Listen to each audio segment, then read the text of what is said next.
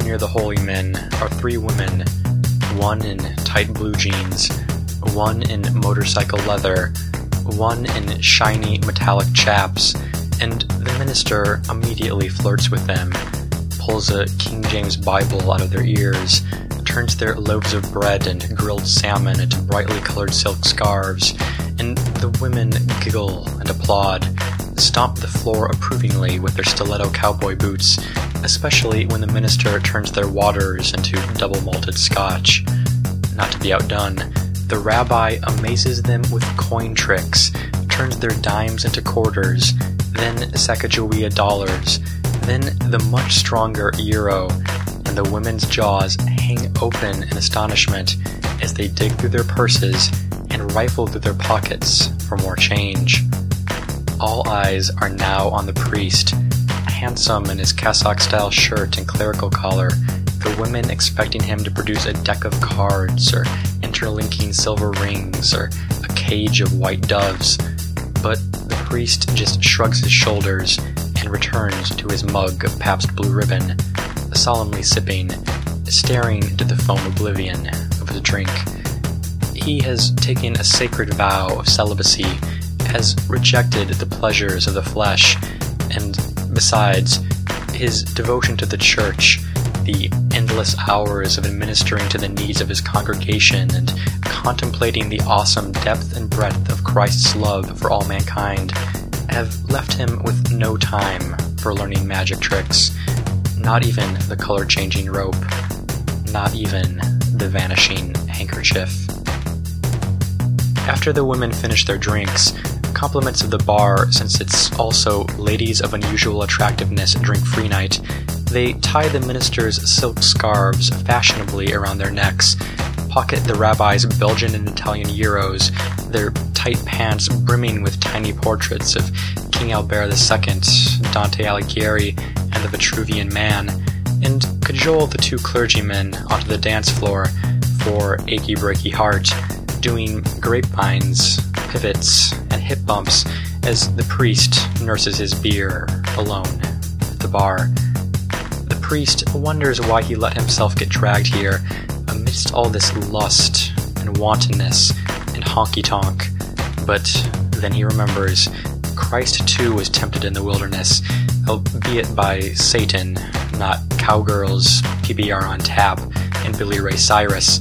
And his presence here at Ladies of Unusual Attractiveness Drink Free Line Dancing Night is merely an opportunity to reaffirm his faith, to solidify his sacramental vows, to validate his belief in one Catholic and Apostolic Church, a church that does not want him consorting with women in skin tight blue jeans and fetishistic Harley Davidson leather. He fingers his rosary, makes the sign of the cross, says the Apostles' Creed, the Our Father, three Hail Marys, the Glory Be, and then reflects upon the first joyful mystery, the Annunciation, when the angel Gabriel, like a winged positive pregnancy test, told the Virgin Mary she was to bear the Son of God.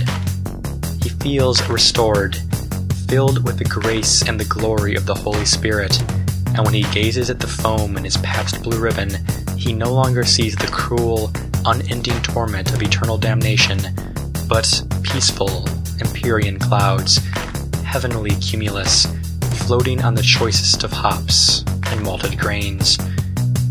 Until achy breaky heart draws to a thrilling close and the swirling disco light hits the woman in metallic chaps just so, causes her silver lycra to gleam with a halo of diffuse, inglorious temptation, and the priest, overcome with impure, secular thoughts, is propelled into a hasty retreat to the sanctuary of the mechanical bull. On the bull, the priest is a Stetson hatted wizard. He can do no wrong. The bull bucks, rocks, swivels with demoniacal enmity and torque, but the priest remains firmly on the saddle, resolute, determined not to fall. The priest murmurs the Nicene Creed, the 23rd Psalm, the Eight Beatitudes, and a small crowd gathers as he smashes the previous bar record of 35 seconds, drawing cheers, whistles, and hog hollers as he digs his shoes into the bull's side, defiantly grips the reins, refuses to be thrown from the mad, hydraulic beast. At one minute, the priest is visited by a flash of white light. At two minutes, an exultant choir of angels. And when the three minute mark draws near, the Virgin Mother herself appears, with leather boots, spurs, and a lariat, urging the priest to remain steadfast in his faith as she performs rope tricks interjects the occasional yippee ki. The priest is confident now, assured of his commitment to the church, and no matter how violently the bull careens and cants, no matter how forcefully it shakes and shudders, he is undaunted, unmoved, fixed to his cowhide leather saddle. Except, every so often, as the spastic bull whips his head side to side, he sees, in the corner of his eye, the woman in sexy metallic chaps, and he can't help but think what it would be like to touch her, not as a priest, his hands offering her the body of Christ, making the sign of the cross on her forehead, smearing her lovely skin with ash but as a lover, delicately caressing her fingers, tracing the contours of her vertebrae, exploring the soft downy fuzz on the small back. He wonders what it would be like to wake up next to her, her flesh against his, the air redolent with the scent of her body as he watched her chest rhythmically rise and fall with each breath. He wonders what it would be like to be comforted in his times of doubt, not by highlighted passages in the book of Job or the fingering of rosary beads or a hundred and one Our Fathers in a dimly lit corner of the rectory, but by this woman, as she embraced him, as she soothed him, as she slowly removed his chasuble, his stole, his cincture, his alb, stripping him of his vestments whispering into his ear, and then guiding him gracefully and gently inside her to experience, at long last, the fruits Forbidden Eden. And it is at this moment, as the priest envisions making love to the woman on a motel bed beneath the Tree of Knowledge, that he is catapulted, head over heels, into the air. When he comes to his senses, struggles to his feet on the inflatable landing pad, the brilliant light, the choir of angels, and the Virgin Mother are all gone, replaced by country line dancers, the music of Travis Tritt, and a wall inundated with neon beer signs, decorative horseshoes, and the mounted skulls of cattle. The minister, the rabbi, and the three women continue dancing oblivious to the priest's agony on the bull, and the priest can only watch with jealousy and scorn as the caller announces a partner dance, facilitating all manner of sacrilegious contact between the two holy men and the ladies of unusual attractiveness. In one week, the priest's record will be shattered, overtaken by a Buddhist monk in a rhinestone studded monastic robe, but the priest will not defend his title. Instead, he will remain at the bar, staring into the foam oblivion of his PBR on tap, contemplating the five sorrowful mysteries the agony in the garden, the scourging at the pillar, the crowning with thorns, the carrying the cross, the crucifixion. He will not ride the mechanical bull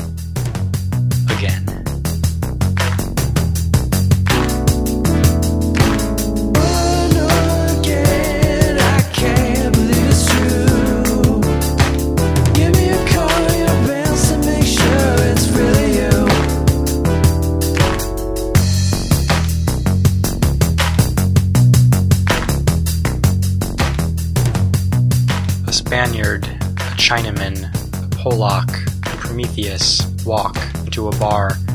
It is tragedy karaoke night, and whoever recounts the most emotionally debilitating personal anecdote, in conjunction with a 70s pop favorite, wins a $100 cash prize, the winner determined by audience applause. The Spaniard goes first, selecting Benny and the Jets by Elton John as his backing track, and after a tearful first hand account of the Madrid train bombings, 11 3, Once MA, the bar's patrons erupt in cheers and raucous chants, clapping vociferously for his vivid verbal depictions of fiery ravaged steel and body parts flying through the windows of nearby apartment buildings. Next is the Chinaman, remembering the Tiananmen Square massacre of 1989 to the tune of Rock and Roll Hoochie Coo by Rick Derringer, and again the crowd goes wild, their stomping feet seismically shaking the bar's foundations as the Chinaman relates how government forces shot at protesters indiscriminately, how they pulled students from buses and beat them with heavy sticks. The Polak takes the microphone, chooses You Should Be Dancing by the Bee Gees, and by the time he has finished retelling how, as a young boy, he witnessed the Warsaw Uprising, the Nazis killing 200,000 Poles, methodically walking building to building with flamethrowers, wiping his hometown off the map. Everyone in the bar is on their feet, thumping tables, whistling with their fingers, smashing bottles of liquor over their own heads, and the Polak pumps his fist in triumph and passes the microphone to Prometheus.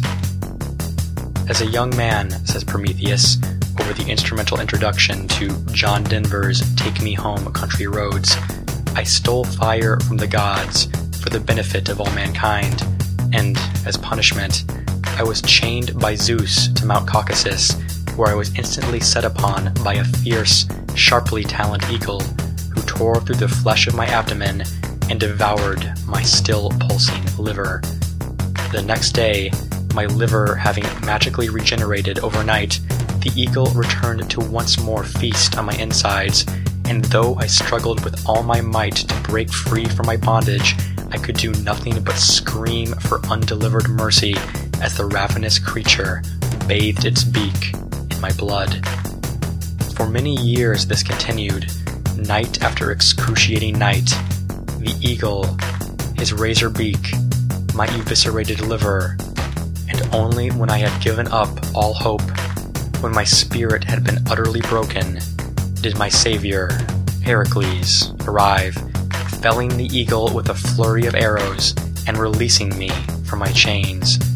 And only then, thanks to the intercession of history's greatest hero, was I spared, at last, from the boundless agony of my never ending torment. Prometheus then looks toward the audience, expecting their uproarious approbation, but is instead met with scattered, polite applause, and the tragedy karaoke night host motions for him to hand his mic to the next contestant. What's wrong with you people? says Prometheus, refusing to relinquish the microphone. Didn't you hear me? An eagle devoured my liver every night for years. Let's hear it one more time for Prometheus, says the host diplomatically. Next up, Hal Phillips from Manhattan, The Tragedy of 9 11, YMCA by the Village People. No, says Prometheus, standing his ground on the stage. This is an outrage. A farce. Do you have any idea what it feels like to remain conscious as an eagle tears open your abdomen? To watch him ingest the largest solid organ in your body bit by bloody bit? The pain is indescribable. It swallows you. It consumes you. These men who performed earlier, yes, they've seen pain. They've seen suffering. But look at them now. They have families, high paying jobs, full size luxury sedans, elegant homes in the suburbs.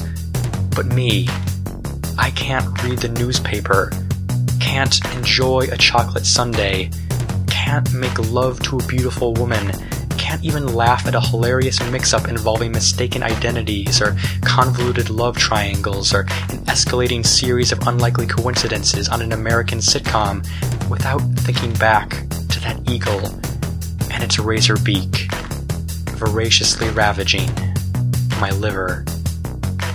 And the audience starts to boo and make catcalls, throws bottles of Heineken, hurls napkin dispensers and bar stools, until a muscular doorman grabs Prometheus and forces him off the stage to universal cheers and applause.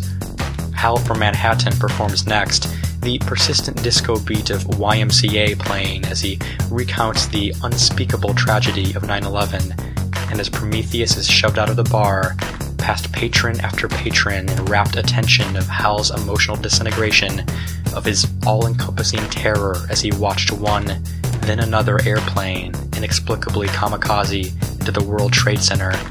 Prometheus gets that old familiar feeling below his diaphragm, beneath his ribcage, and he's back again on Mount Caucasus, wrapped in chains, awaiting the eagle's nightly buffet.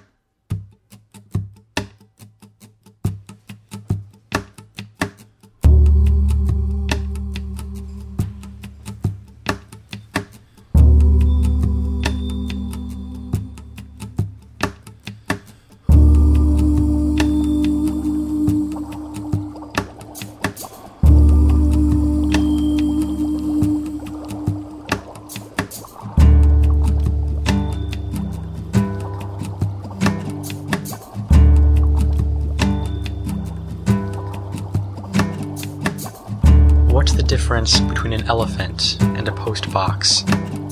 What's the difference between a blonde and the Suez Canal? What's the difference, Eileen, between a night of laughter and sparkling conversation, of sharing hot cocoa by a fire, feeding you succulent grapes with my fingers, first Concords, then Perlettes, then Thompson Seedless, and a night spent alone in front of a computer trying to sell my half of our Lovers Forever heart bracelet on eBay. What's the difference between a porcupine and a police car? What's the difference between a dead baby and a rock? What's the difference, Eileen, between a warm summer's day on the beach, basking in the glow of your radiant beauty amid coolers of golden coronas and glistening copper toned Brazilians and beached dolphins excreting bouquets of roses and expensive Swiss chocolates from their blowholes, and a long, cruel winter in Alaska, a poorly conceived second trimester internship, my companions only bearded Swedes, and the occasional walrus. The difference between cooking a gourmet dinner for two and microwaving another burrito, between falling into your arms and falling down the stairs, between Sundays waking up in your lavender scented king size bed stray sunbeams dancing on our naked, supple, intertwined bodies, and Sundays waking up alone on the living room floor, surrounded by empty 40s of malt liquor, the TV tuned to some prickly Baptist preacher who assures me I'm condemned to hellfire. What's the difference between a G spot and a golf ball? Between George Michael and a microwave oven? What's the difference, Eileen, between waiting expectantly for the mailman camping out on the front porch with a day's supply of food, water, and toiletries in eager anticipation of your postcard from the Czech Republic, of your letter from colonial Williamsburg, and finding my mailbox stuffed to the brim with nothing but your junk mail long after you'd moved out, even though I'd written no longer lives at this address a thousand masochistic times, occasionally in my own blood. The difference between accompanying you to the theater, to the ballet, to the laundromat, to the Department of Motor Vehicles, your hand in mine, our strides synchronous, our hearts aflutter, and going to Guys and Dolls alone, to the Nutcracker alone, watching my clothes tumble dry, an hour for the whites, an hour for the colors, alone, filling out the forms of the DMV tiny boxes asking married or single with jagged, cruel, paper perforating S's. What's the difference between a lawyer and a catfish?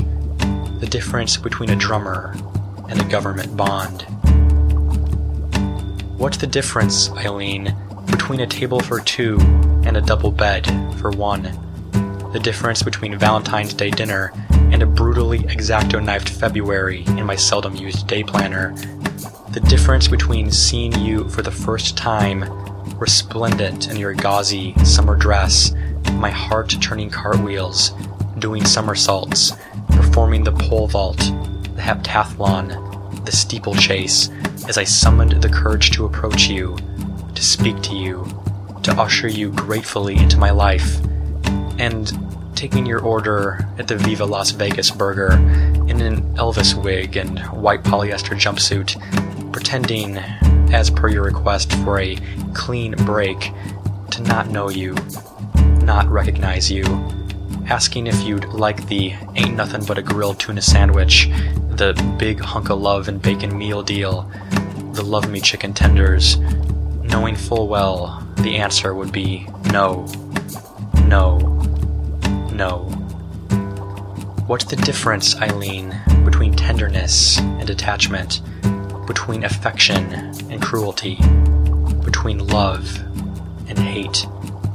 What's the difference between thinking of you on the bus, in the shower, in the produce section, on an airplane, in a dune buggy, in a rickshaw, underground, under anesthesia, in the sewers, during communion, during a bris, a smile on my face, a warmth radiating through my extremities, a peacefulness and contentment in my every movement, and trying to forget you in the checkout aisle, in the crosswalk, on Valium, on Percocet, on cough syrup, in the bunker on hole 13, the water hazard on hole 7, every sand trap, trying to erase you to delete you, to rid myself of the endless would have, could have, should haves that taunt me relentlessly like a swarm of biblical locusts.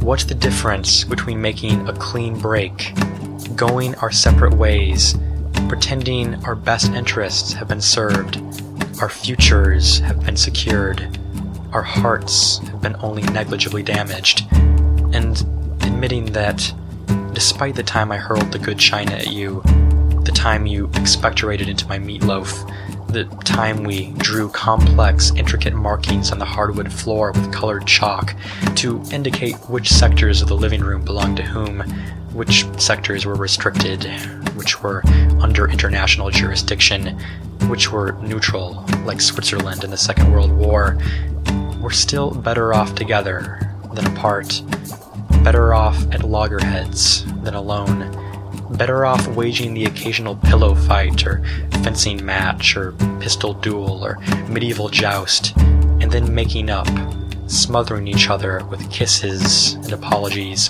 as we swear to never leave each other, than wandering through the same city, the same streets, the same localities of recreation, commerce, and industry as we pretend the other does not exist, could not exist, even when we are standing close to one another. So close, the only way we can ignore each other is to close our eyes, blinding ourselves voluntarily in the hopes that when our vision returns, the other will be magically gone, vanished, along with every memory, every emotion, every remnant bond of affection that causes us to secretly wish that, when our eyes open, the other is still there. What's the difference between a sorority and a circus? What's the difference between Cheerios and the New Orleans Saints? What's the difference? Here in this city, my face is a photo tells how I'm feeling when I forget to go back to my hometown to let down my guard there and pick up old pieces, the loose ends in your hair. But people are strange and the pressure seeps through you. All of these faces who thought that they knew ya. So write down your thoughts on the backs of old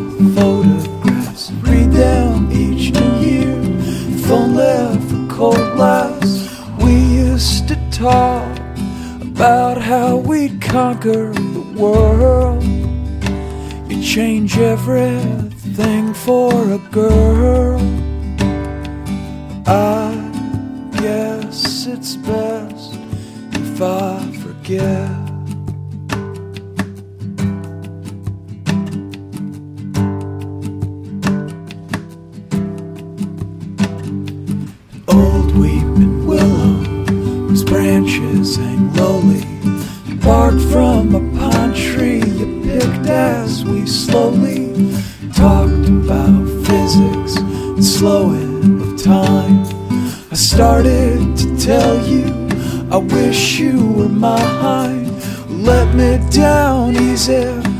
Tasted your poison tongue. I'm tired of being young. Don't call me once you figured out what you done. I'm coming alive. Coming surprised that you don't know. Coming to take hold of your soul. I come bearing gifts. I come with a shift in perspective. Come hoping to change your selection.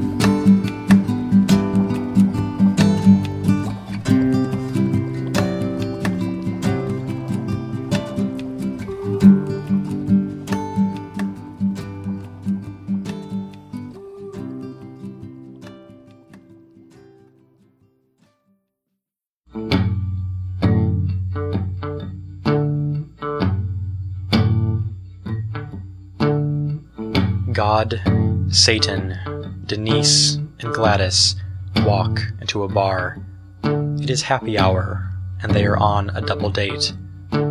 God and Denise sit on one side of a booth, Satan and Gladys cozily occupying the other, and after one minute of admiring the bar's handsome collection of wall mounted Pancho Villa related ephemera, they are brought a basket of chips and salsa by a Caucasian man in a sombrero, Steve, who informs them he will be their server for the evening, and can he start them off with some drinks.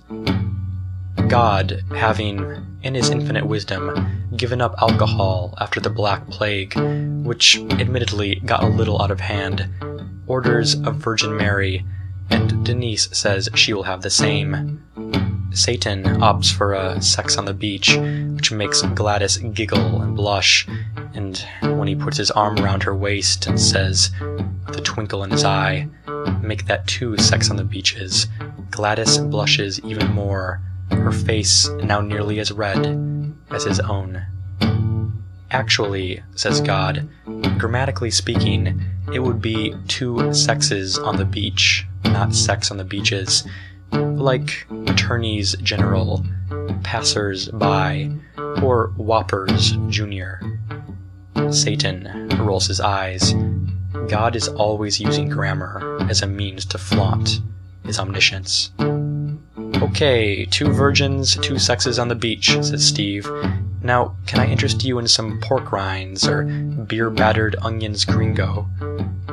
This is the two couples' second double date together, the first took place at Red Lobster and proceeded relatively smoothly until God tried to prove his existence to a defiantly atheist busboy by fomenting a raging thunderstorm inside the restaurant, drenching Denise and Gladys's flimsy cotton dresses and causing the lobster tank to overflow. Rubber band subdued crustaceans floating agitatedly across the floor as the paying customers screamed and sloshed through knee deep water for the exits. The next day, God apologized to Denise over the phone, said he'd been feeling moody that evening, what with all the people blowing themselves up and killing each other in his name, and to make it up to her, he was going to treat her, Gladys, and Satan to another non deluged dinner. Take them someplace nice, someplace classy. And so they made reservations at Don Pancho's Mexican ish bar y restaurante. Steve arrives with the Virgin Marys and the sexes on the beach, and everyone orders steaks, God preferring well done, Satan requesting rare. The couples make small talk, discuss the weather, the price of gasoline, the Pancho Villa autographed baseballs displayed on the adjacent wall, and while God and Denise chastely sip their non alcoholic cocktails, Satan and Gladys play footsie underneath the table, nibble each other's ears, gaze smolderingly into one another's eyes. As the couples wait for Steve to bring their steaks, Satan, always the entertainer, tells a series of increasingly vulgar jokes, and though Denise grins and Gladys practically falls to the floor in hysterics, God glowers disapprovingly, and Denise, suddenly feeling guilty about laughing at that last one, about the priest, the minister, the rabbi, and the farmer's daughter, becomes uncomfortable and excuses herself from the table. Actually, I need to powder my nose as well, says Gladys, and the two women slide out of the booth and head toward the ladies' room, which, at Don Pancho's Mexicanish bar y restaurante, is labeled Mamacitas. So, how are things going with God? says Gladys inside the ladies' room, reaching into her purse for her lipstick. Oh, okay, I guess, says Denise. It's just that he's very nice, very attentive, very smart, but he's also very judgmental. Like, we'll go miniature golfing, and my ball will hit a rotating windmill blade and plop into the water hazard, and after I sink my putt two turns later and record my score as a three, he'll say, Denise, you get a one stroke penalty for going into the water. Your score should be a four. And I'll say, Oh, okay, my mistake. And he'll say, No, no mistake. You deliberately marked a three when you knew it was a four. I can tell everything that you're thinking. I'm omniscient. So that's bad enough, but what really gets me is that he gets all bent out of shape when I try to cheat at mini golf, but if I ever bring up the Holocaust or Hurricane Katrina or the bubonic plague, he's all like, I don't want to talk about it, and completely shuts down, and our night is ruined. I just don't get him sometimes. Tell me about it, says Gladys. Satan always wants to play Scrabble, but every time I challenge one of his words, he throws a big hissy fit and smashes the board with his pitchfork. And another thing, says Denise, is that even though he's all seeing and all knowing and omnipresent, he can be so boring sometimes. He'll go on these week long jags where he doesn't talk about anything but Jesus. Oh, you should have seen when Jesus turned water into wine. Oh, you should have seen when Jesus rose from the dead. And I'm like, great, I know he's your son and everything, but I've heard these stories like five billion times in Sunday school. What has Jesus done in the last 2,000 years? What did Jesus do Friday? And he'll say, Oh, you know, I haven't heard from Jesus in a while. He's off doing his own thing. It's like they had some big falling out after the crucifixion, and now God just sits in his living room reliving Jesus' greatest hits as they fall asleep on his recliner. Satan's the same way with torture, says Gladys. He'll talk your ear off about it. The rack, the Iron Maiden, waterboarding, fire tongued demons, boiling pits of pus and blood. Don't get him started. Yeah, says Denise. And the other big issue I have trouble with is the whole Trinity thing. Like, God and Jesus and the Holy Spirit are all supposed to be the same entity, so does that mean that if I make out with God, I'm making out with his son at the same time? And where does the Holy Spirit fit in? It just feels so wrong, so incestuous, like a big biblical menage a trois. That is pretty kinky, says Gladys. So, have you and God sealed the deal? No, says Denise. That's another thing. He's the biggest prude.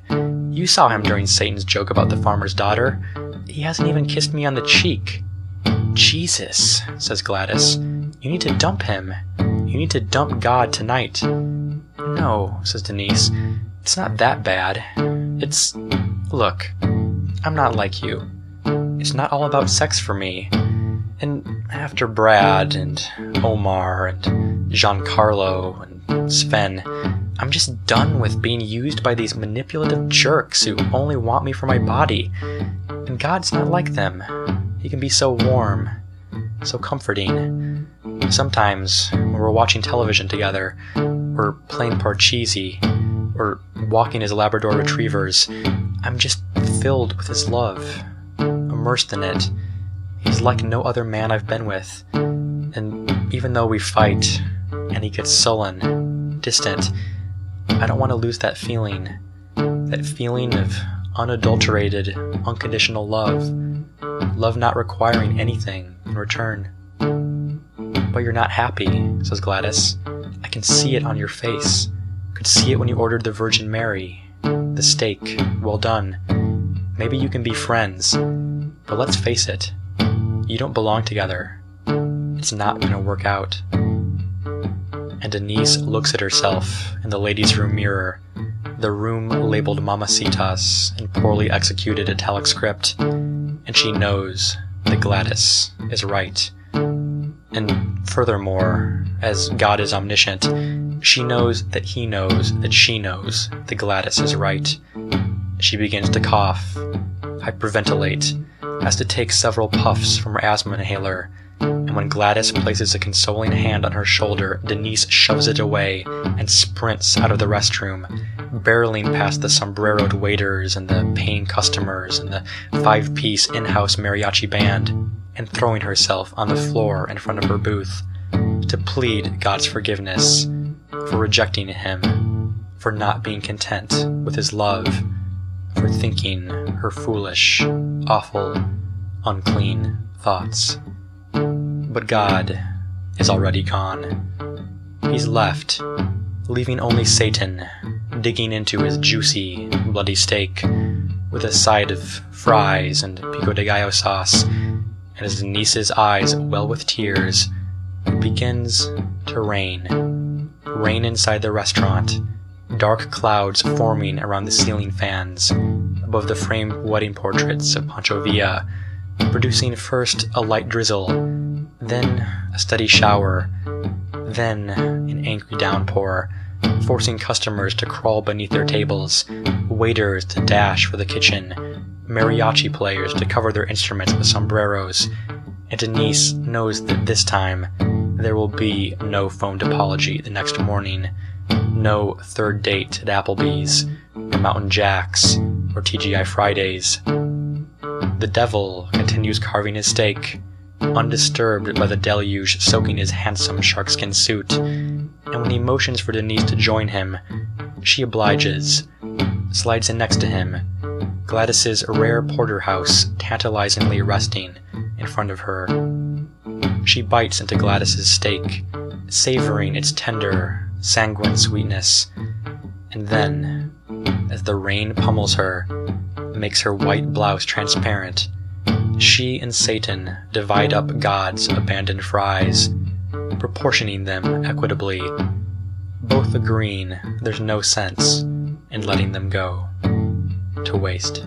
We'll put down your papers and place here your pens. Brooklyn's a feeling you won't know again. Nor all of these moments I wanted with you. Like New Jersey apples or ghosts in the flu.